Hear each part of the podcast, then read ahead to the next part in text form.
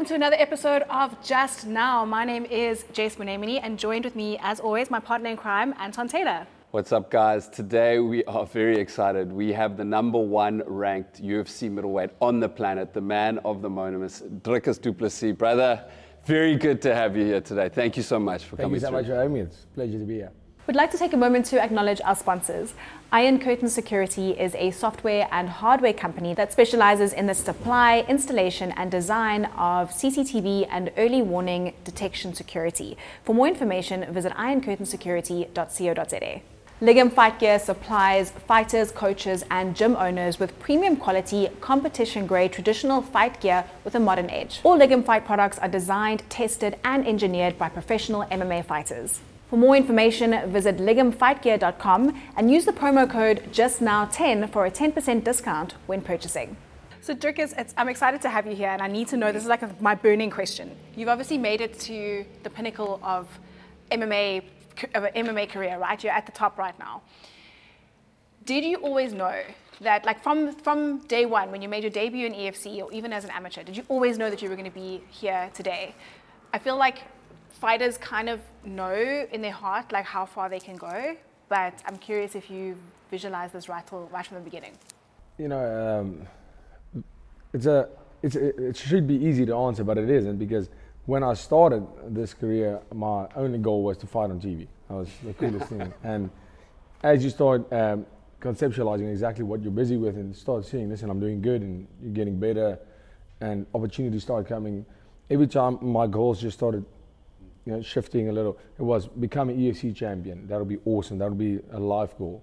Then became champion. Eventually became a double champion. At the end of the day, that's where the goal is at now. It does not have an end date. It's purely to be the greatest fighter of all time. And uh, you know, it just shows you like you think you're dreaming big, but you can always go bigger.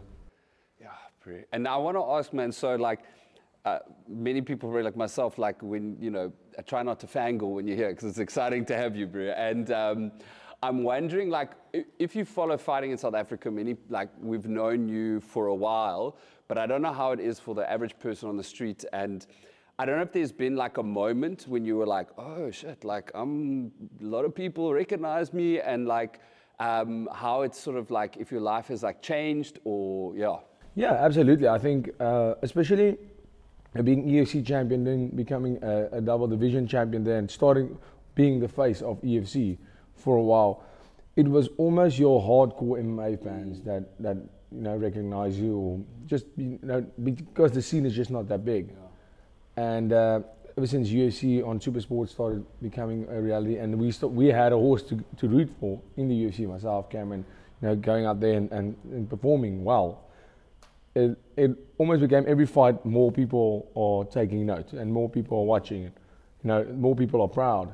And uh, after this last one, of course, you know, fighting a guy like Robert Whittaker and, and beating him, that uh, changed the whole game. But you know, the life is ever changing, but it's been it's almost gradually become more and Yeah. more, and it's just cool for me to see how many people are watching the sport, how many people are excited about the sport, and not only supporting me but supporting our boys when we go out and, and do what we do. Okay, so I know you've told me this off podcast, and we've spoken in the past about um, just dealing with adversity and dealing with injuries. I've spoken to you about the injuries that I've dealt with, and you've always seemed to have these crazy injury stories before before a fight. Anything specific that happened this time around? So uh, yeah, but this, uh, you know, it's a fight gap. I always tell people, I don't think myself or any other fighter, especially at that level, has ever stepped into the cage being 100%. You know, this fight camp is a very intense time. Your body goes through a lot. It's eight weeks of intense, intense training, taking damage. You know, it's not intentional, but you know, when you are training for a fight, you are probably going to get injury along the way. Whether you have a finger that's dislocated or something bigger.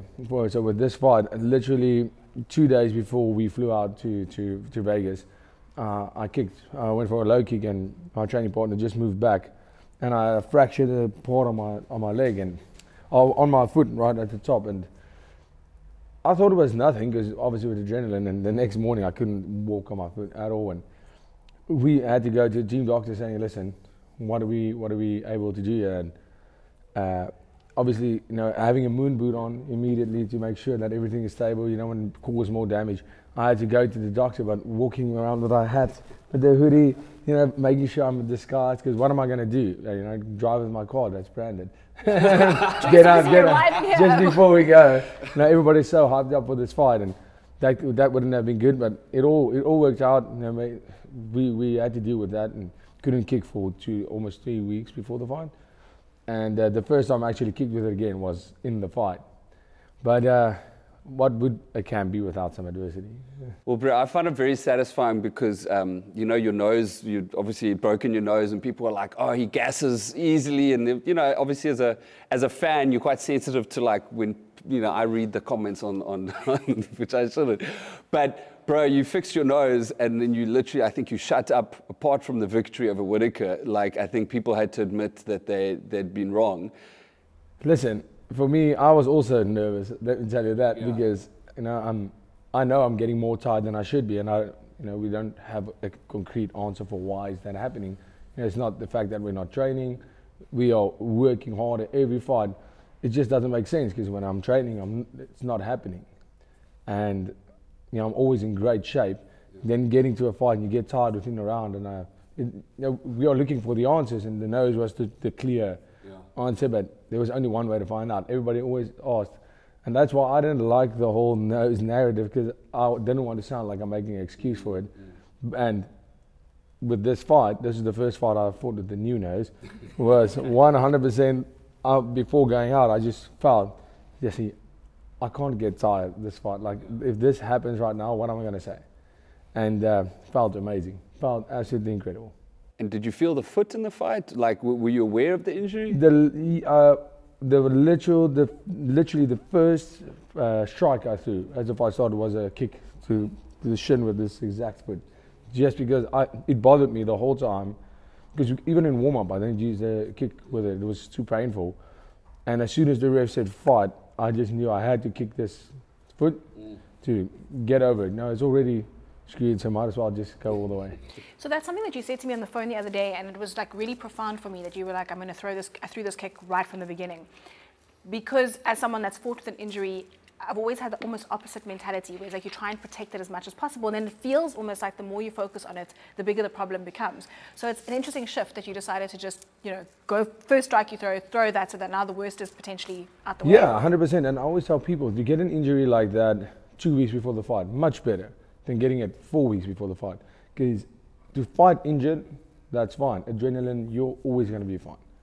Uh, for me, uh, that kind of pain, you feel you feel pain, but the adrenaline just takes. Yeah.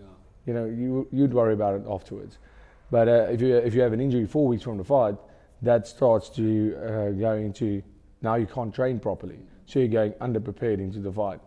So that's why this injury, even though it wasn't ideal, happened at the best possible time.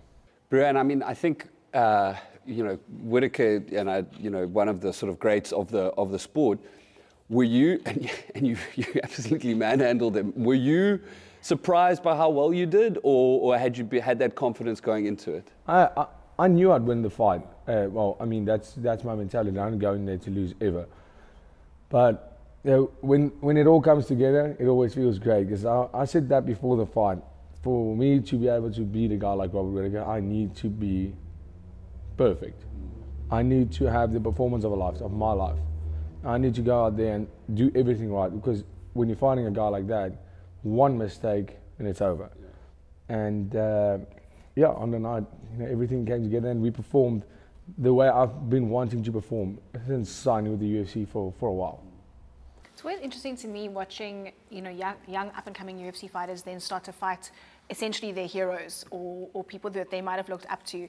Did you have, have you ever had with anyone that you fought, but particularly with Whittaker, um, any kind of like fanboy moments? Yeah, I have to say, I'm a, I'm a big fan of Darren Till, always. Yeah. And uh, then, of course, uh, a guy like Robert Whittaker, you know, he was really one of the one of the guys that I've always looked up to in, in terms of how good he fights. He, he, it seems people asked me so many times, where do you see the gaps in his game? What weakness does he have? And I honestly couldn't answer that question once because he does not have weaknesses. He makes mistakes like everybody.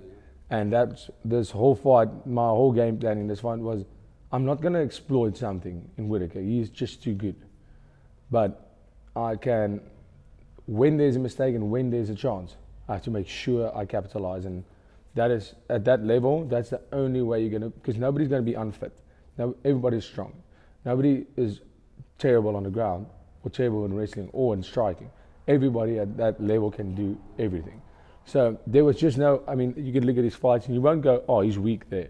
You would only think, there he made a mistake. That's why I should capitalize. And, and hopefully, you know, when you, your game plan, when you go out there, big, uh, big ups to my coach, Monefa. He is the one, we came up with the game plan for this fight and it worked perfectly. I mean, what I really liked, I thought you, you, you're always very respectful, but like, you know, you really were respectful to, to Whittaker. And then I saw like um, Adesanya like lurking in the background as you actually just trying to, you know, talk about Robert. And I thought, look, as a, I was very proud, I think many people were very proud about how you handled that whole, I mean, that must be one of the big, biggest talking points of MMA this year. Brew, like, it, was just crazy. From your point of view, like, how was that whole experience when, when like Israel got in and that whole, it was hectic? Yeah, it was, it was, it was cool. I didn't know he was going to get into the cage, but I did have a feeling. It was cool to me because I said it as well that you know you never really see a champion going into the cage yeah. to mm. face the challenger, and mm. uh, he, you know, I made him get up from his seat, come and felt he needed to yeah. that, but for me, I, I, just knocked out Robert Whittaker. I'm on top of the world. Yeah. There's nothing he could have said. Uh, you know, it was a I don't it was a amateur hour move if you ask me because you know I'm booming with confidence. Um, you know, I just knocked out Robert Whittaker in a shorter time than he did, landed more strikes, made it look a lot easier, and he gets in there and makes himself look like an absolute idiot. And uh, it was just the, you know, the energy was. A lot of times when, when you look at these champions as, a, as an outsider before you get into that contention spot, you think these guys simply do not lose. They don't make mistakes, and uh, that just proves once again that how easily you can lose as well. Yeah, I've always hated the idea of like a face off after a big victory though. It's always something that I feel like it, steals from the limelight of the person that's just like enjoy your victory. You've just you, you you know what I mean? You've just had this massive moment. And there's this idea of like somebody coming in and kind of taking taking from that. It's never been something that I've thought is particularly classy, but no one's made it look less classy than than that moment. Yeah. No, uh, for me, I I'm fine with the face off, but like you said, it it felt not that it to me, it made my moment even bigger because you know this is what this set up. Yeah. I fought Robert Whittaker, beat Robert Whittaker, and that is now to fight for the uh, middleweight title of the world. Yeah. So uh, that was one thing. Though I felt a little bit, you know, Robert Whittaker being an absolute warrior and a, and a, and a martial artist deserved to deserves the respect of me celebrating beating him, if that makes sense. Yeah. Where now with that happening, it was even more that he already he just lost, and um, it almost felt like even him just losing to me, it took away just no, it doesn't really matter. Let's focus on the next fight. So he didn't get that respect that he deserves of, you know, losing honorably. Mm. And Bruce, so going ahead when you do fight um, Israel, uh, you know, I wonder if he's going to keep on with that kind of argument and that quite, you know, hectic thing about who belongs where. And I think for us that live in South Africa, that's quite like a, a, a loaded topic as it is. So I don't know. I mean, like I said, I thought you just conducted yourself so well in the moment. But I don't know if like you've thought about how you'll you'll handle it if the press conferences get like if, if he sort of carries on in that way. Yeah, I mean, for me, we'll see what happens. Yeah, uh, I don't need to prepare for anything. Yeah, I'll go out there and say what I think and, and, and speak the truth yeah. like I have been. I live in I live in Africa. You don't. so knowing that this whole idea of um, an African, you know, African fighter could have been contentious. Did, did you? I think what I'm asking is, did you know when you made those statements initially about being the, you know, one of the only you and Cameron being the only UFC fighters that are living in Africa, training under African sun? Did you know that that was going to get under some of the African UFC fighters' skin? Not at all. Not at all. When, because I mean, the whole thing just blew up. Maybe like three weeks after the fight, after the statement, and no, when I said that, I purely stated the fact that this is going to be in a record book. Yes. If you're looking at a record, I want to be the first African residing champion in the UFC. That was what it came down to. and nothing came of it. That was that was my statement. Great, and three weeks later, things just went crazy. But you know, I don't give a shit to be honest. Like if if he's offended, I do not care. Yeah. And I think he's taking his, his own like spin on it or something triggered him because like you, you weren't talking about ethnicity. You, were, you were saying we live in Africa, we train, it's, you, you know, that, that's literally, it's a pretty, actually, as you say, like pretty straight statement, you know? Yeah, it's just It's not straightforward. But controversial. ah, well, here we are now. That's exciting stuff. Okay, listen, I can see you eyeing this biltong, so I feel like we need to talk about this biltong and get into it. So, talking about being under African suns, um, LA Farms is um, a uniquely Cape Townian uh, on the west coast um, farm that farms this amazing grass-fed organic uh, meat, and um, they've got amazing biltong and droëwors. So, I think we should have a snack. Yeah, man. Yes, Well, if you are a viewer from outside of South Africa, this is, I mean, this is the as stuff. South African. So this is the wa- this is the wagyu biltong, and I like to add a little bit of extra salt into it. So this is some something else. I love my salt. this is um, also uniquely South African RX desert salt. I'm just going to pour that in there, and then you're going to have a taste of this. Because now I have to try it. It's good. So the, the stereotype is that Afrikaans boys get very strong from the vlees and the pap that they. That do is you, fact. Do you? Is it fact? That's eh? facts. Factually, fried flesh and pop. that is why we are. So after your fight, when you said "Eleviti vat ons weet," what vat ons was that what you were referring to, or what was it? Say what, that again. what, did you, what did you mean? Obviously, uh, going finding a guy like Whittaker, I said, um, makes a lot of sense that uh, I am the uh, underdog in this situation. Rightfully so. The only people that could really go and say, we know Jiggies will win this fight are the, my family, the people who train with me, and the people around me that know what sacrifice I make, the work that I put in. That, those are the only people that can really know. And then, of course, as South Africa, regardless if you think I can beat Whittaker or not, it's about supporting your guys, supporting your fellow South Africans. Yeah.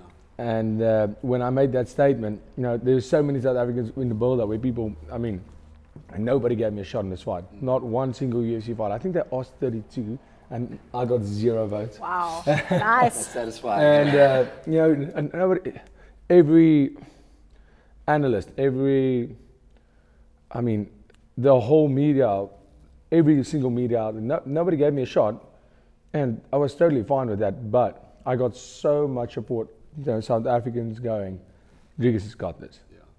Dricus is going to beat this guy, even though in their minds they might think, I don't think he's going to win this. But when it comes to the publicly, they they back your their boyki. And that's exactly what that statement was about is they didn't know, but now they know. And we've known. You drop some cold lines. Like you're very good on the on the mic. Like I'm thinking of the face for the Israel. But when I heard that, I thought, you know, as South Africa, we're a very unique country with unique challenges that people don't know, and also I think we produce very like driven, special people. And I really, yeah, man, I was like, yeah, that's that's the kind of people we produce, man. 100%. I mean, if you just go in, in history, we have some of the um, most amazing athletes in the world. Yeah. And it's weird because it's always in this weird situation where we shouldn't be winning, but we always do. So speaking about supporting your boy, round about the time that you that this, that this Whittaker fight was happening, was about to happen, the Elon Musk and um, and uh, Zuckerberg thing broke. And I remember you making a statement saying, like, you know, Pretoria boy, you'd be happy to train him. Um, obviously now he's opted for a GSP vibe. How do you feel about that? I don't know. Uh, when they asked me that question the first time, honestly, I, uh, we are definitely living in a simulation. I mean, what's happening right now?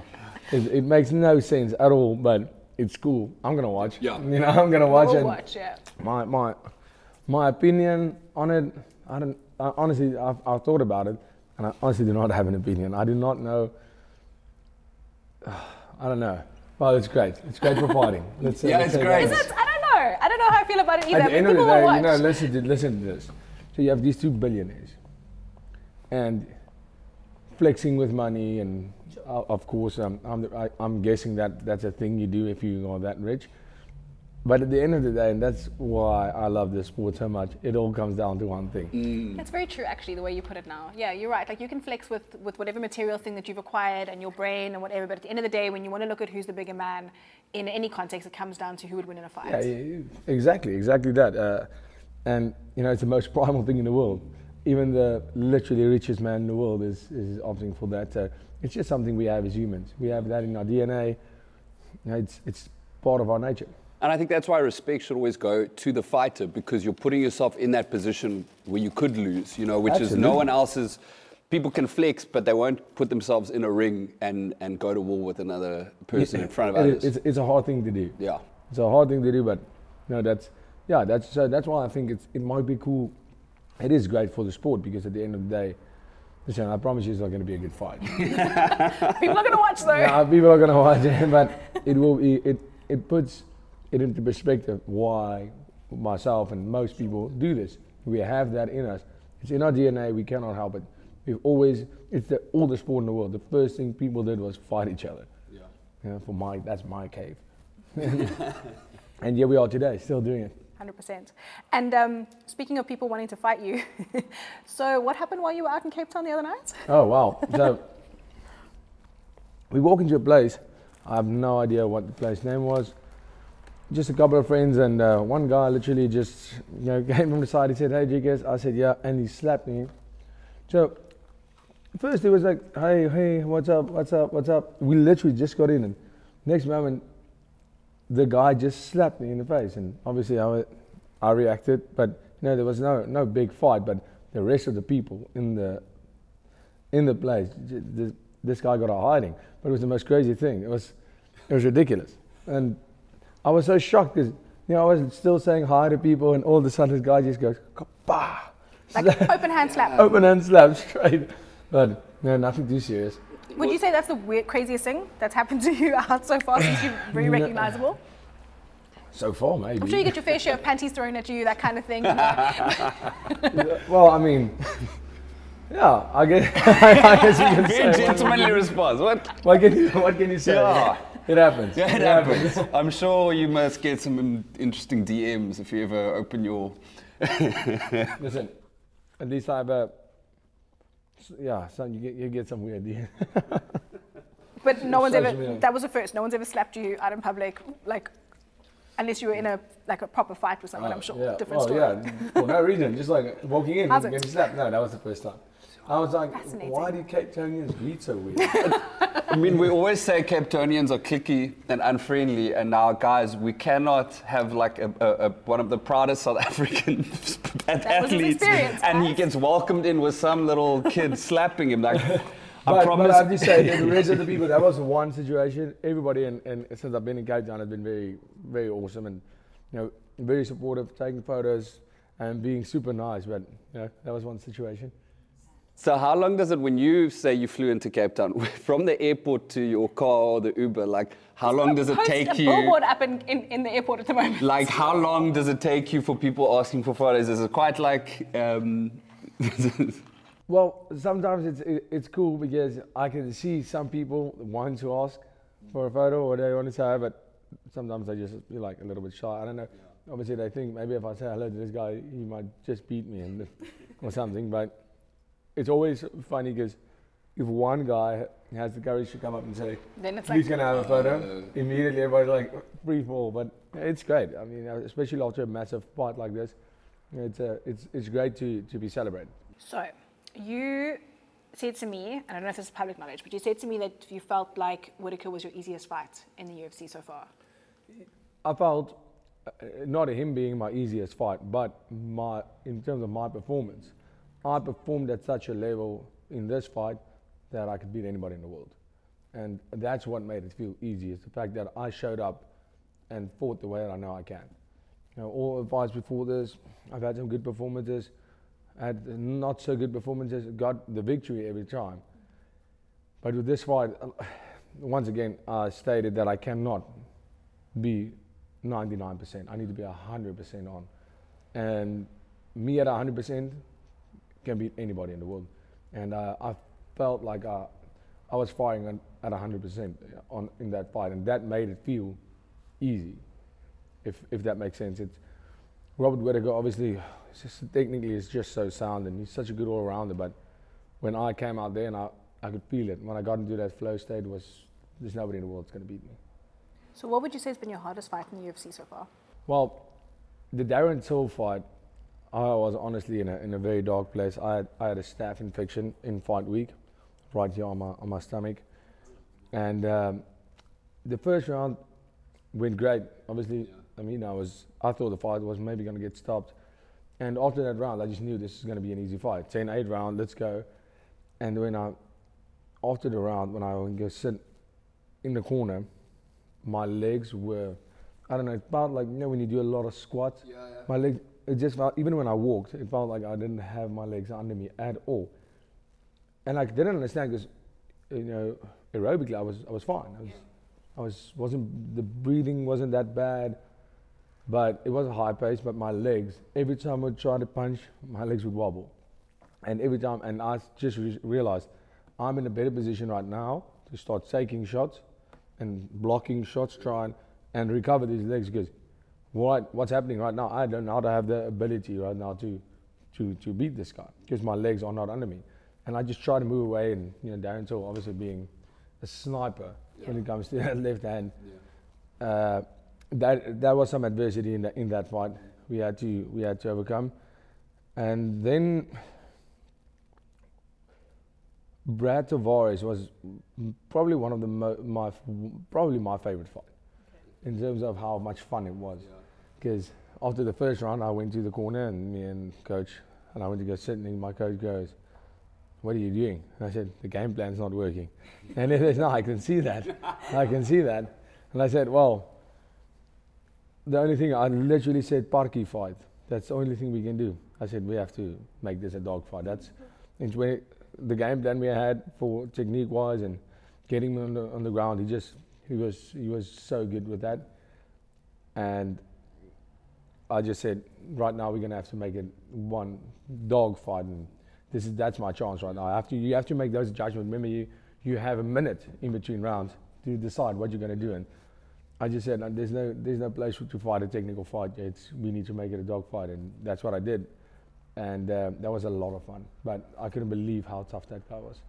I couldn't believe I've I haven't hit anybody in my life that hard, and I mean, you know, in sparring you catch a guy like like that with half of the power in those shots, and you rocked it with a 16 ounce glove. You know, with those four ounce gloves, I was swinging for the fences. But the next day, my hands were swollen, just not injured, just swollen from out of all the impact. I couldn't believe it. There was a stage in the fight where I would hit him, and his blood went into my eye, just like, bah. It was it was crazy. It was crazy, but what a fun fight. Yeah, it was entertaining to watch, man. It was it was epic. And I mean, I'm thinking, know you've got a K1 background, so you've had probably a lot of fights in your life. And I'm wondering if by this stage, do you get nerves or like what's your your mindset when you're going into a fight? To like, because I think your beliefs very important to you, and like. Is it, is it, I don't know if it's like a process or if you just by this point you've had so much experience, you just like sort of know the gig.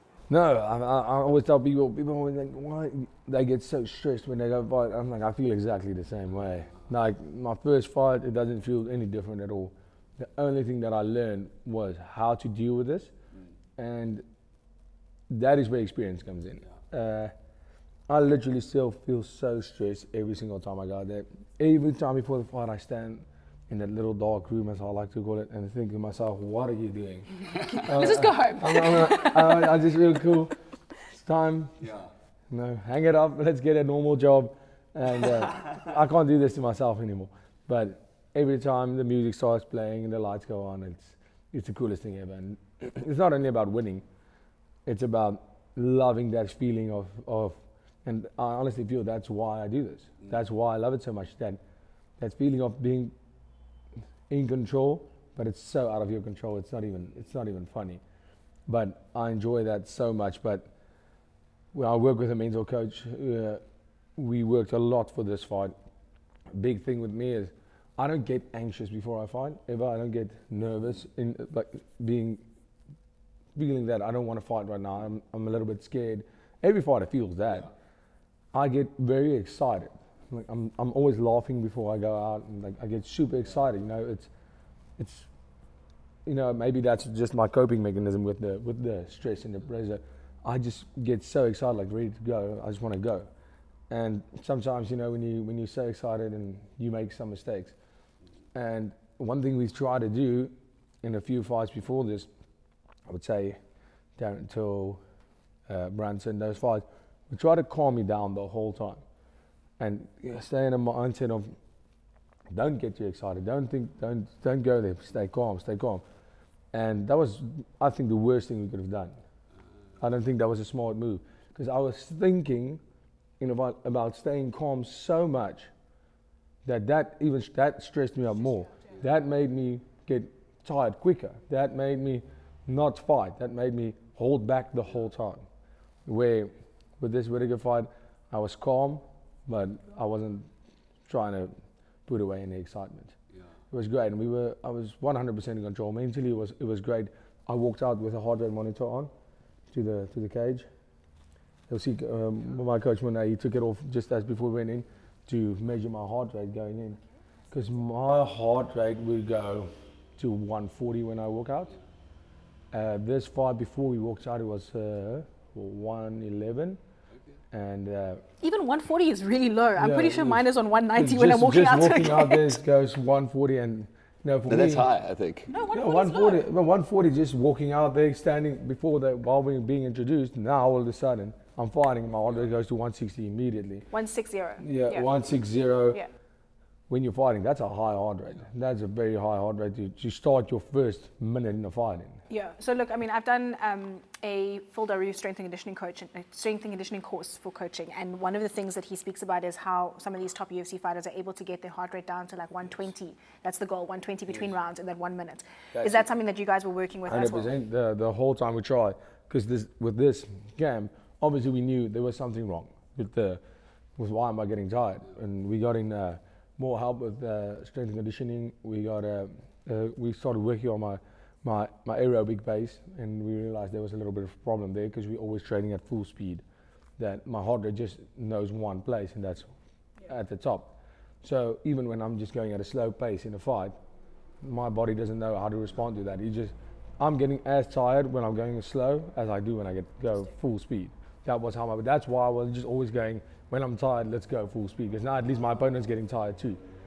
And with this fight, we spent a lot of time fixing those problems. The eight weeks we had, and yeah, it, it all paid off at the end, and that's why we were. This uh, obviously also you don't have anything to measure it with my heart rate. So this was a big test for us as well to make sure that in future, are we where we at, Yeah. where we at, and what was great is before we walked out, that excitement started, and uh, my coach said, "Hey, you, need to bring your heart rate down," and obviously that's a big mental thing, but you know if you if you and my heart rate i started dropping my heart rate with nine beats within a few seconds going down down down down. And that's where you want to be. That's how you know you're in control uh, mentally. And that's such an important part to be in control and you know, not letting the environment control you but you are 100% in control in that environment. It paid off Do you use the? I mean, how, how do you? How did it work this time? What did you do to drop the, your heart rate this time around? No, it sounds ridiculous actually saying it, but you know, our minds are the minds are very powerful too, and that was that was it. You know, practicing that in training, getting in between rounds, making sure that between rounds the coach is there, looking at my heart rate, focusing on your heart rate, and getting it down. It's it's your body and you can control it.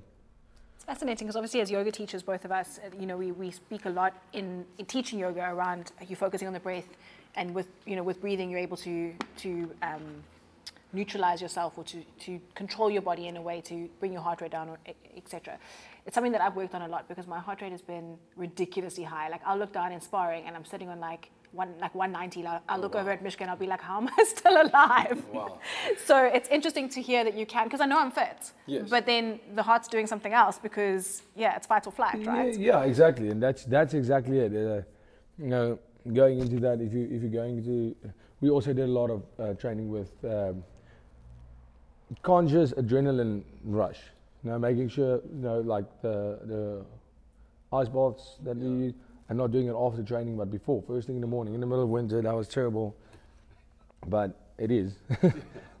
they say you get used to it. You don't. Yeah. I don't No, get it's, used to it. act- it's horrible. And that is you're basically exposing your body in with adrenaline, cortisol, but it's all happening by your choice. So you're in there mentally, and you get your body used to dealing with that situation where.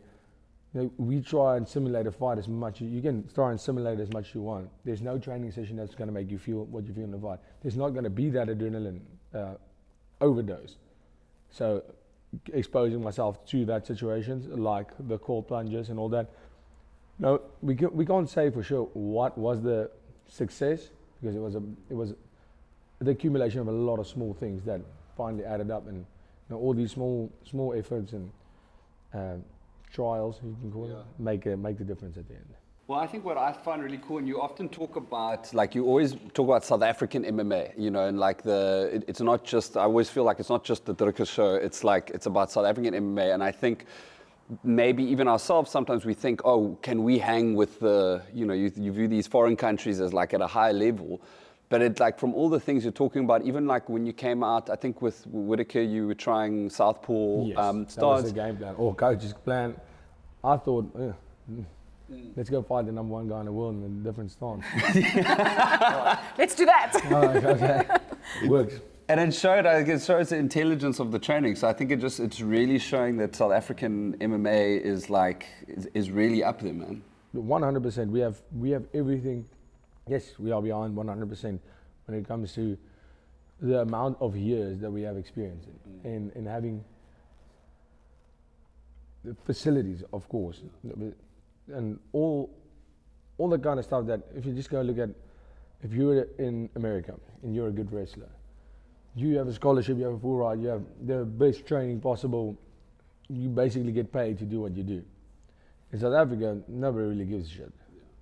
So if you want to wrestle, you you know you can you can wrestle. You're gonna join a club, uh, a local club, but look at what we have done, and it just shows that you know, and that's what's so cool about this.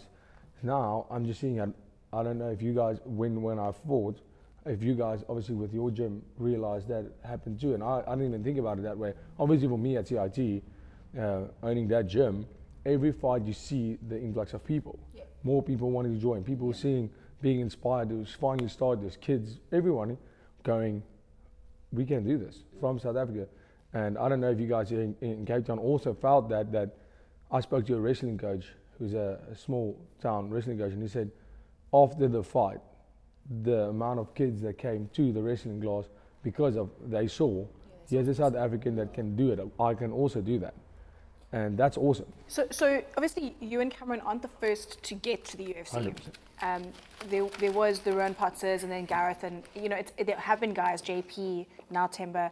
There are guys coming through, but with the initial guys that started, let's say um, Gareth and and and um, Ruan Potts, that got into the UFC, would you say that that was just the wrong time in terms of the development of MMA, and we've caught up, or is it wrong training camp? I train with Gareth now. I think with Ruan, I think it was, I don't know, you know, maybe it's mentally, you know, being the first South African to go to the UFC, that's a that's a lot of pressure to handle. So I mean, it's hard to say with Gareth. I think he was in the. Let me let me explain this. What I think happened to all these guys, you know, a lot of them the goal was always to be in the UFC, to make it to the UFC. And they reached that goal, and now what do you do? That's what I think. Personally, that's what I think. Because you know, I train with Gareth. We're very good friends. Um, he's such an intelligent fighter. He's such an intelligent. He helps me with my camps. Uh, he has been for the past two, three years, two years. We've been working together, and he's such an intelligent fighter, and the knowledge he has. But we speak about that a lot, and I think um, I don't know if he told me this, but I have to say that's what I think might have happened. No, and really pioneering is hard. Being the first to do it, you don't have an example, you don't have a blueprint. But you know, without that, uh, you know, the loss, Gareth was he beat me just before he went to the UFC. I was a very I was very young at that age, but that that loss made me ten times better fighter. After that loss, I realized what it took to Yeah. be here. I thought I was training hard. I was doing a session every day, sometimes even two. And then I realized there's no half-assing to, to make it. There are guys that do this for a living, and that's where I made the switch of I need to be a complete fighter. I can't say I don't want to grapple with this guy or I don't want to strike with this guy. I need to be ready for everything everywhere. And uh, you know, yeah, I think honestly think that was that was that was a problem for a lot of our guys, uh, uh, reaching the goal. I was going to say, so it's so, so interesting. There's two things there that you mentioned. So the one is, um, and I feel like I've heard this before. I don't know if you've said it to me or where I heard it, but that you know a lot of a lot of guys there is their end goal is I just want to make it to the UFC, and then you don't actually think, you know, what what what next? How do I want to stay in the UFC? I Yeah, want to once be a you world get champion. there, that's the hard part. 100% the work start, starts, right? So that's very interesting that you mentioned that that's like, you think maybe the defining difference between yourself and Cameron and, you know, the guys that have come before you. But then you touched on Gareth, and he's obviously one of your only losses, him and the, the KSW guy, Soldich, yeah. who you beat and then, Yeah. and then lost against. We talk about, you know, you, you win or you lose, you win or you learn often, um, which I don't qu- completely agree with because I feel like I learn a lot from my, my wins as well and where I possibly went wrong. But what has what came out of your kind of two losses in your career that were big lessons for you? Yeah, the great thing was with the Roberto Soldich loss the last time. Uh, I was fighting at welterweight and I shouldn't have been at that weight. And you know, I became champion in the UFC and in KSW. And now I had this bout, and we actually knew I can't make welterweight anymore. It's now I was young. I was 21 when I had my debut at welterweight, and then I was walking around maybe 85, 86 kilos, and I walk around 97 and that's why I walked around. By the end of my welterweight, it was just, I mean, I became a grown up. Yeah. And I mean, I had this belt, so what am I going to do? Give up the belt? No, I can't do that. And I was just killing myself to make that weight every time. I mean, I, w- I had to, all in all, go down, what, 20 kilos? That's what I had to get down from to, to get, get to the weight. And life was miserable. You know, I, I didn't have eight week camps. I had to start with my diet 12 weeks out. Mm. And just, it was, it was miserable and it started affecting my body, my, you know, everything, you know, your hormones, everything goes, goes down the drain. But what can you do? You know, I have this bout. So if I had beaten Roberto Soldich in that second fight, I would have probably still be at welterweight. And that would have been the worst thing for me. I'd probably get signed to the UFC because I was on an 11 fight win streak then. And I would have been signed as a welterweight. And that would have been, I think, the, the, that would have been actually so, so, yeah, that would have made my career terrible. I don't think as a welterweight I could even compete in the UFC. I couldn't take the, the punches that I take. Every, in that last fight, every shot that I took, even on the gloves, felt like somebody hit me with a bat. Mm. Every, you know, I just didn't have it.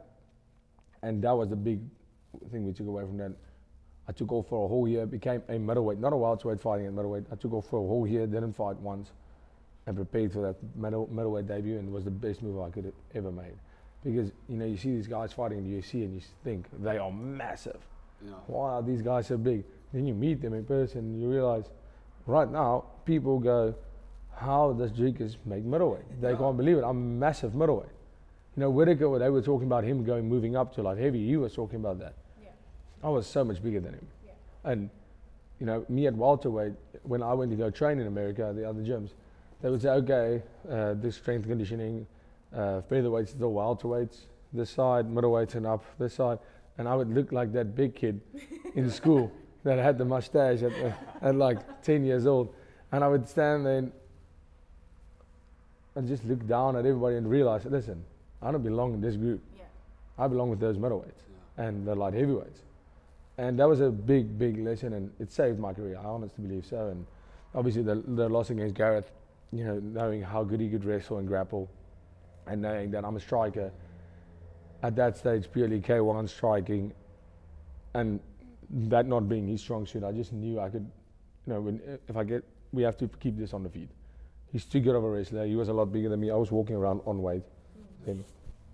And after finally he got me down, I defended the first few takedowns. I had a choke on in the first 10 seconds when he shot. I had a guillotine choke, which is my one of my favorite chokes.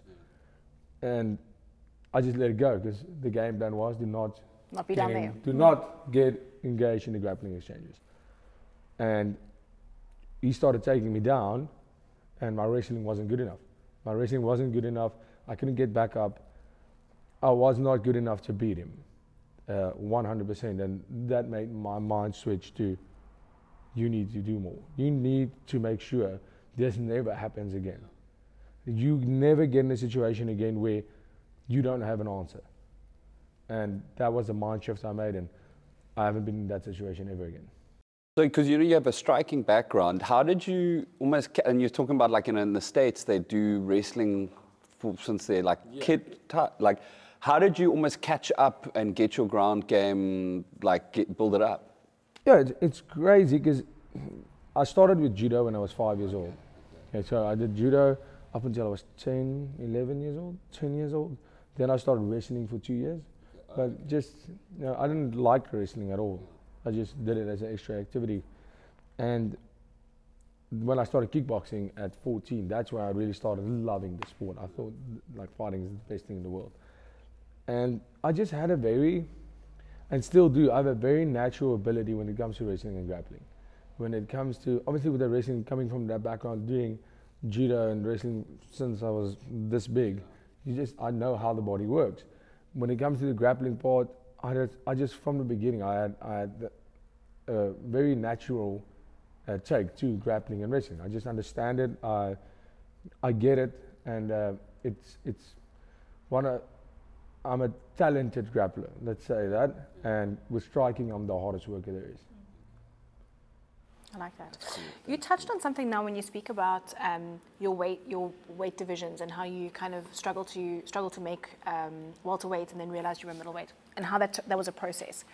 We did a whole episode on body dysmorphia, and I spoke about how um, I think fighters in particular have a very unique kind of approach to weight and, and their bodies because we're always having to. The scale is so important. Like we always have to get on the scale. You know, like how much weight you And lose when there's you no when way you a ever pee. get a straight answer from a fighter. What's, what's your weight? No, no. The thing is, I had, uh, so this weekend, what happened was this, and this. There's always a story. Yeah, uh, our coaches here have this this um, thing where it's like whatever the fighter says, you just add three kgs. So Yeah, then you kind of, you're probably quite close to it. So did you ever have you ever struggled with any kind of I don't necessarily even want to call it body dysmorphia, but any kind of stress around um, perceiving yourself as bigger because you're, in your mind you're a welterweight at this stage, right? So anything that's close to middleweight or, or even light heavyweight, like now you're you're fat. Have you ever had any kind of struggles with the scale where that's concerned, or on another side when you get on the scale at on weight and you see yourself in like the best shape of your life, and then a week later, like you were saying, you're gonna take selfies with your shirt on now Yeah. because you're not in that shape anymore. How do you deal with that kind of mentally or psychologically? yeah, I think that was the one thing with Ottawa. It was just such a constant battle that I was overtraining so often because I wasn't fueling my body right, and I couldn't fuel my body right. I would be a little bit injured or overtrained. We know that. We see that on the app, on my heart rate. We know I'm overtrained.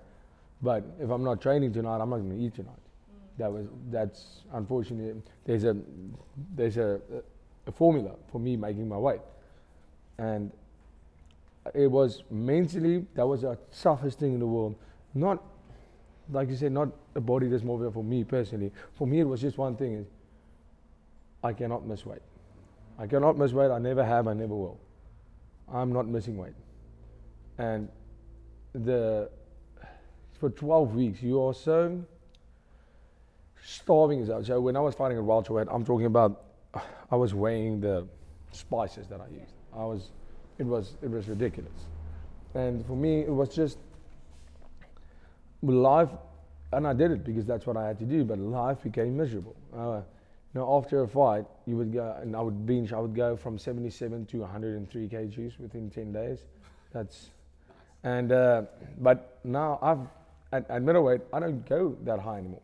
I, my, I don't. Maybe I get to 100, but I mean it's not a bad 100. It's not that I'm. You know, I fought I got into the cage at 96 kgs for this fight, so I was big in this fight, and you know, my weight went, maybe went up to 100. That's and now I'm back to 97s, and I started training again, and you know, but it's it's just so much better. And, but yeah, I know what you mean. I'll see myself on that scale, and then like two weeks Ripped later, and it gets shredded. like me and Cameron we were joking about it the other day, just in this week when we were training, and I can't train with a shirt on. I hate it. I hate training with a shirt on, and uh, Cameron as well because I don't fight with a shirt on, Yeah. so I don't train with a shirt on. And me and Cameron we were sweating, like really sweaty, and we looked at each other, and he said, "Why are you training with a shirt on?" and I said, "Why are you training with a shirt on?" And he said, "You know." no, it's so funny. It's so interesting because you're saying that you never dealt with any of that body dysmorphia stuff. So I think for me, I think men just have it easier with this concern. Like when you walk into the gym, even though you're training with a shirt on, if you have put on some weight, the guys will be like, "Oh, you know, cute, you got a little belly after the fight." Whatever. Girls aren't doing that to each other after a fight. Like you're not going to mention how fat you got after a fight. We like we hide ourselves and we're quite embarrassed. Like it's not something to be proud of. Whereas I feel like with male fighters, there's a little bit of pride around how much weight you were able to put on after a fight. I don't know. Maybe that's just maybe, my perception. Maybe I think I think we all I think with and it's true what you're saying. I don't know uh, with the girls what it what it means, but with the guys for us, it's, we're giving each other it's, it's friendly banting. Like, hey, what's your weight? What's your weight? Because you know, and he's like, yeah. so coach you'd ask, Jigas, what's your weight? Like, what do you mean? What's my weight? Why does it even matter? I just fought. He said, no, just for interest. Well, bro, I think your weight is one of the most discussed on earth. People talk about your weight. Like I've had conversations, you know, because they always talk about what a, what a big middleweight you are, yeah. and everyone's like, "What do you think he's walking around at, Bruno?" Like, and like it's so interesting for me to hear that actually the cut that you do now is chilled more compared chilled. to Much more to chilled. what you were doing. Yeah, it was crazy. It was it was ridiculous. This is healthy. This is sustainable, and this is, you know, this gave me five extra years in my career. So we haven't chatted about, speaking of long, long careers, we haven't chatted about the Izzy fight yet. We just spoke about um, the face-off and the fact that that fight is obviously meant to happen now and it's not happening um, right now. One of the things that I said to you is that, and, and in fact, Mike even did a whole nother interview about it, saying that anybody that thinks that Dricus would step in, step in what eight weeks after winning the biggest fight of his life or the biggest fight of his life is retarded. No one does it. It's not. It's it's un, it's unheard of. It would be too much to ask because you're wanting to have this long career ahead of you. Um, would, would you agree with that? That what you're doing right now is about pr- allowing yourself the longevity. You need the rest now to allow yourself the longevity to, to win the belt and, and remain the champion. Yes, absolutely. I think, uh, you know, I'm always ready to fight. I'm always keen. Like the UFC, they phone, they phone, I answer. I say yes, let's do it. No, I haven't said no to an opponent. If it was physically possible, I'm taking the fight. You know, the guy like uh, Whittaker fight. There's no way on earth. Nobody wanted that fight. Nobody wants to fight Whittaker. And when they phoned me, it was simple. I said, yeah, sure. Well, this is the guy you're giving me. Let's do it. Now, if I can't beat Whittaker, I don't deserve to be champion. Whether I fight him now, whether I fight him after I've won the belt, I don't pick my fights. I fight do they give me. If there's a fight that makes more sense, you know, not in terms of easy, just like let's say I have a fight that's going to be more hype, it's going to be better, great. But I'm not. I don't go. Oh no, he's, a- he's a wrestler. I don't want to fight. a wrestler." I fight whoever they give me. That's why I'm there. And with a fight like this, it, it was actually quite silly to me that why would you put that event on? Me? Why would you make that happen? Why would you make your the two guys that's going to eventually fight, either one of them are going to fight in the main event in eight weeks. So I mean, let's like look at this one. Let's let's let's just go and say Whittaker. We clash heads, or he cut me. I mean, cuts they happen all the time. Uh, he got cut. That's a proper cut. So now you're saying you're going to fight in eight weeks. Yeah, you're not cleared. You, you, you can't be clear. It's, it's impossible. So for two, three weeks with that cut, you're not going to be able to train. The, it, it doesn't make sense. So for me, you know, I we had that in mind going into this fight. I said, great, I'm focusing on Whittaker. I'm in great shape. Eight weeks later, we're fighting Izzy. Perfect. I'm ready for that. And then stuff happens. It's, it's stuff that's out of control. And there's no way I'm going to fight not at 100%. Uh, not if I, I'm not going to go fight at 100%, but I'm not going to start my training camp not at 100%. I'm, I'm not being able to go full speed. It makes no sense, and I feel I've earned that. That with all the other fights, with the Brunson, with, with Till, the iPhone, I said, let's do it. I mean, consecutively, we had three fights in seven months. And with this fight, I've earned the right to say, whoa, I need to uh, make sure that I'm physically capable of, of, of training and being the best that I can be when I go step out there and become the world champion. When you do take a break after a fight, like what what do you chow? What do you eat? And like how do you like what is off time for you like look like? I eat whatever there is, and a lot of it. I like sushi, I like pizza, I like uh, braaivleis, I like pop a lot. and uh, yeah, I like also light a lot too. So that's that's that's it. Yeah, I mean, um, just just doing normal stuff, doing the stuff that you that I neglected in the eight weeks leading up to a fight, and try and catch up on that, and you know, socialize, making sure because you neglect so many people in your life when you or when I well for me, I neglect a lot of people in my life when I'm when I'm training and just mentally. Even I'll be at an event, but I'm not there. I'm constantly my mind is not there. I'm in a different mind space. I'm making ready for war, and I'm that's my whole life revolves around that fight. So everybody has to kind of take a back seat, and you know my parents, my brothers, everybody they're very accommodating, but for me it feels like I'm missing out. So I try to make up for that when when when I'm done with the fight. We spoke about that in one of our podcasts where we, we spoke about how um, fight camp is so all encompassing. Like it's it's you know one track mind the entire time is just that, and that's part of what's so amazing about it is that everything, all the noise is just cancelled out, and you can just laser focus on one thing. Certainly for me, it's something that I love the most about a fight camp is that all the noise, like nothing matters. It's just a fight. But I can imagine, especially for you who's had so many fights back to back. I mean, I don't know what the stats are if you have one of that most active streaks in the UFC, but like you've been, it's been nonstop for you for what two years now, basically.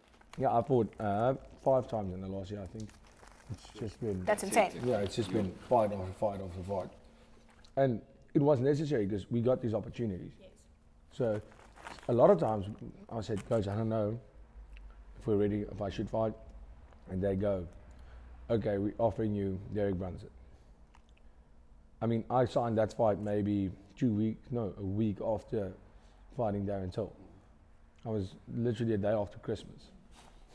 I was sitting there with a beer in my hand at home, looking nice and fat, and they just found me like, "Well, you're fighting in March. Who you want to fight?" That meant my fight camp started the next week again. I was in holiday mode. I just said, "Well, I'm fighting number five. I was ranked number ten at that stage, and giving me a shot at number five in the world. Can't say no to that." And then, of course, the Whittaker fight. Can't say no to that. And now that's what I'm saying. I've earned this place where I say I'm undoubtedly the number one contender in the world. I don't need to, to, I don't need to do dumb stuff because of an opportunity. I've created the opportunity now. with with other fighters coming up, just kind of wrapping in wrapping up with South African fighters coming up now, and uh, you know the doors really feeling like they're open for um, for anybody from South Africa to to make it into the UFC now. What would your like piece of advice be to them in terms of actually achieving status like you have? we a big thing for me was we we joked about it. Uh, my, me and Henny, um, mental coach and uh, friend Pat Holder, and uh, he we joked about it and said when I signed at the UFC, I was wasn't I, I mean I've trained for this my whole life, but I had a ten day notice fight. We had lockdown, so we weren't even in the gym. And so for the biggest fight of my career, I was the most unprepared I've ever been. And the only way I could get past that mentally was saying, You've been training for this for 10 years. That's the important part. Your whole life you've been training for this day. So, yes, you didn't have the camp you would like, but you've been training for this your whole life. And the biggest concern I had was, what if they just have something that we don't even know about? You know, I'm stepping in that ring and this guy touches you and you're done. Maybe they are super strong. Maybe they are super fast, like even on TV that I can't comprehend. You know, that, that's the kind of process that I went through. Maybe these guys are superhuman. And uh, the first time I knocked somebody out, or after the first shot I took, I went, hmm, just feels like another day at the gym. And we do not have to ever stand back for anybody in the world, any gym, any size. You know, believe in your, believe in what you're doing. Be honest with yourself. Put in the work. We have to work harder. We have to, as um, a South African MMA fighter, living, training in South Africa, you have to work harder than anybody in the world because we are behind, and we are catching up fast. But that's only one way to do that. Trust your team. Have proper backing and work harder than anybody else in the world because they have a few years on us. They have the knowledge, more years of knowledge. We have to create our own style, and that's what my coach did so brilliantly. We created our own style, made it our own, but we have to work harder than anybody else in the world. You know, I think one of the things we love about fighting is that a lot of the lessons you learn in the cage or in the ring can be transferred. You know, like you get knocked down, you get up. And I'm, you know, I'm wondering what advice you would give to somebody who's, you know, not a fighter, because, you know, not all our viewers will, will go that route. But with anyone that has a goal, or, you know, what, for example, if you were to meet a young girl who wanted to be a soccer player, uh, what would you tell her? One thing for me, what I always tell people, is find your why. My mental coaching works this, and it sounds like the most cliche thing ever. To find your why. Why are you doing this? Are you doing this because you've been doing this? You've been training your life. Your parents got you into soccer, and now you you've been training your life, so now you're going to be a soccer player. You're never going to be a great soccer player. There's only one way to be great, and that's by loving what you do. That's the only way to ever be great. You cannot. There is. That's the one unchangeable thing I believe in any success story. Is love what you do. You have to love it more than anything else and that's that's my driving force.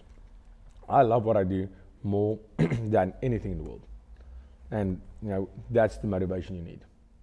I think it's interesting, especially when you speak about that in a fighting context, because soccer, soccer. There's there's no like real danger factor, but I think with men especially who fight, I think a lot of men believe that they should fight because they talk themselves into it but they don't really want to. Yeah. You know, it's, it, it's, it's hard. And it's hard. It, it really doesn't, doesn't actually, it's not always nice getting punched in the face or whatever. So I think a lot of guys, I see them, you know, show up in our gym and other gyms where they think they want to be a fighter because it's what everyone around them does, but they're not actually built for, for the fight life or what yeah. it actually entails. Not everybody loves the, the grit and the grind of getting fucked up and whatever it is. So would you say that the same is for fighting, that you need to 100% love that grit and grind in order to be successful? Yeah, I mean, obviously styles differ, but you have to realize that if you are not going through hell in training, you are going to go through hell in that fight, and that's that's a fact. And even if you go through hell every day in training, chances are you're still going to go through hell in that fight, and you have to. That's what you sign up for, and you have to sign up for it every day, and that's what makes this career hard. Every day, you know what's going to happen today. You know what's going to happen when, when it's Saturday morning and I'm going to sparring I know what's going to happen. I'm going to get super tired. My, the coach is going to push me as far as he possibly can, and people are going to punch me. I'm going to be hurting afterwards every single day. And you sign up for that every day. And you need something a lot bigger than money or fame, whatever the reason is, um, superficial reason you're doing this for. You need love, passion, and the drive to be the best in the world, to do that every single day. I have to ask one thing, and it's, been, it's, it's something I meant to ask you before. Being the number one welterweight in the world right now, middleweight, middleweight in the world. Please, I said it, I was like, sorry, sorry, I apologize, apologize. Don't say welterweight around me. So, like, who, who's touching you in your gym? because well, was this idea. well, that came out wrong. there is this idea that. Hold on. It's not that kind of interview. there is this idea that you have Link to go. twice. Let me know if you need help. There, there is this idea that you need to leave because our pool of training partners, you know, becomes less and less as you as you go up the ranks. Um, and you are, you speak a lot about how you get fucked up in the gym a lot. So uh, have you been able to, is your team coming up with you in the sense that they're still able to push you? Or do you feel like at some point you need to seek out other sparring partners? Well, we, we, we, our team has been growing, the pro team. Obviously, that's the one thing I always say that where we lack against all these other countries they have, I mean, when I go train, train in the States, they have 70 guys. Yeah. professional guys, 30 UFC fighters, 30 Bellator fighters fighting on the same mat, sparring. Where um, our team right now, we have 20 pros on the mat, and yeah, around about a bit more, bit less some days, but yeah, that's what we have. So the team has grown exponentially, and you know what is great? A lot of people realizing pros realizing if I want to make this, CIT obviously has the blueprint to make it in the world to go and say uh, they can make a world champion, and that inspired a lot of people to say, I'm gonna make the move. I'm, I'm gonna make the move, and we are very accommodating with that. And the better our team gets, the better I get. Yeah. And uh, me and Coach when I always talk about that. The, this inspired so many people. This what myself and Cameron uh, we just did that even even since the the debut I had in the second fight, you just see the pros being more. what can I say? More hungry because now they're already a pro fighter. They see.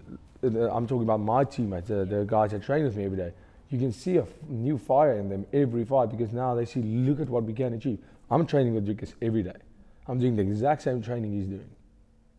Why can't I do it? And you see that. The big reason why a lot of people can't do what I do is the fact that I don't show up to training and I train. I go out there every day, I get to training, and I try to be the best in that job. And I carry that torch of being the leader of my team. Mm-hmm. But that comes with a big responsibility is be an example.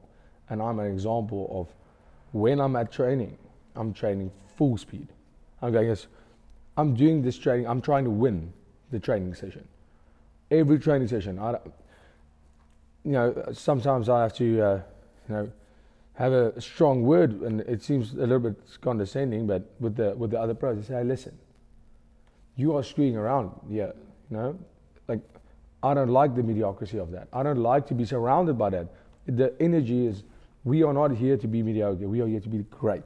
Every guy in the gym, I want them to experience what I experience. I want every single one of my teammates to feel what it feels like to be, to knock out Robert Whittaker.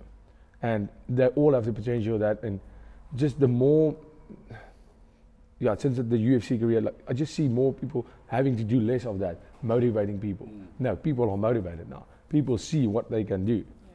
Yeah. And it's amazing. It's, it's really cool. And in our gym, I mean, I was away for two weeks after the fight. I wasn't in, in the gym, well, sparring at least. And uh, I did uh, some boxing sparring when I got back with the, with the team. And I just realized you actually, it's like the people, while they were working in that two weeks, I felt a completely different style. I felt I was in danger. I was, I, was, I had to keep, uh, I have to, I have to make, make sure that I'm ready because they, they were ready.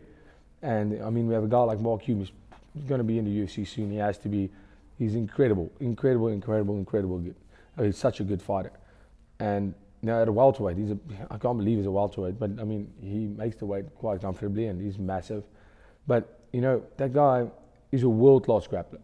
When I'm grappling with Mark, it's, we are giving each other a hard time. That guy's on your back here. It's terrible. Yeah. But, you know, we have uh, strong guys, we have big guys, and the team keeps on growing because the people, uh, the, the pros around the country, a lot of them start seeing what is possible. And for now, we have the recipe. Well, you know, they often talk about um, representation and how important it is to see people that look like you or to see people from where you're from achieving. And I think, you know, for South Africans, being able to, to see somebody from our country at the highest level, you know, and as South Africans, we're sort of more familiar with success in team sports. You know, occasionally you might have a successful actor or something like that, but even then, they don't always seem to really um, you know, bring up their, their South African uh, heritage. And I think one of the things that makes watching you even more rewarding is that, you know, you always you speak a bit of Afrikaans, you know, you bring up the fact that you are South African. And I think for us, it's very empowering and just beautiful for, for the country to see, you know, one of our own at the highest levels and always conducting yourself so well. And I, I hope, man, when, you, when you're fighting and afterwards that you can feel the the pride that you bring to this country and and just the yeah the love that I think South Africans have for you and um, what you've done. And it has been such a, a pleasure chatting to you, and I really we appreciate you taking the time and being so you know humble. And I just hope that when you when you go out there in the ring, that you always feel and know that you're one of us, man. Oh, awesome, man. Thank you for that. So that brings us, I think, to the end of this episode. We hope that you guys have enjoyed it. Dricus, we have one present for you. The guys at Magnum wanted me to gift you these. Magnum's a long-time sponsor of mine. I definitely don't look as good in the boots as you guys do. I've got some very nice, what do you call Desert Storm ones. You guys are going to be matchy, very cute. No, we're going to be matching. And I'm looking forward to that. Same Thank physical you so size. much, guys. I appreciate this. So, guys, if you enjoyed this episode, please do subscribe, like, share, do all the things that we can keep this podcast going. Until next time, bye for now. I'd like to take a moment to recognize one of our sponsors, LA Farms. LA Farms is a family owned farm on the West Coast that is committed to sustainable and regenerative farming. One order on LA Farms' website will see grass fed and free range meat delivered to your door within 24 hours. For more information, check out lafarms.co.za.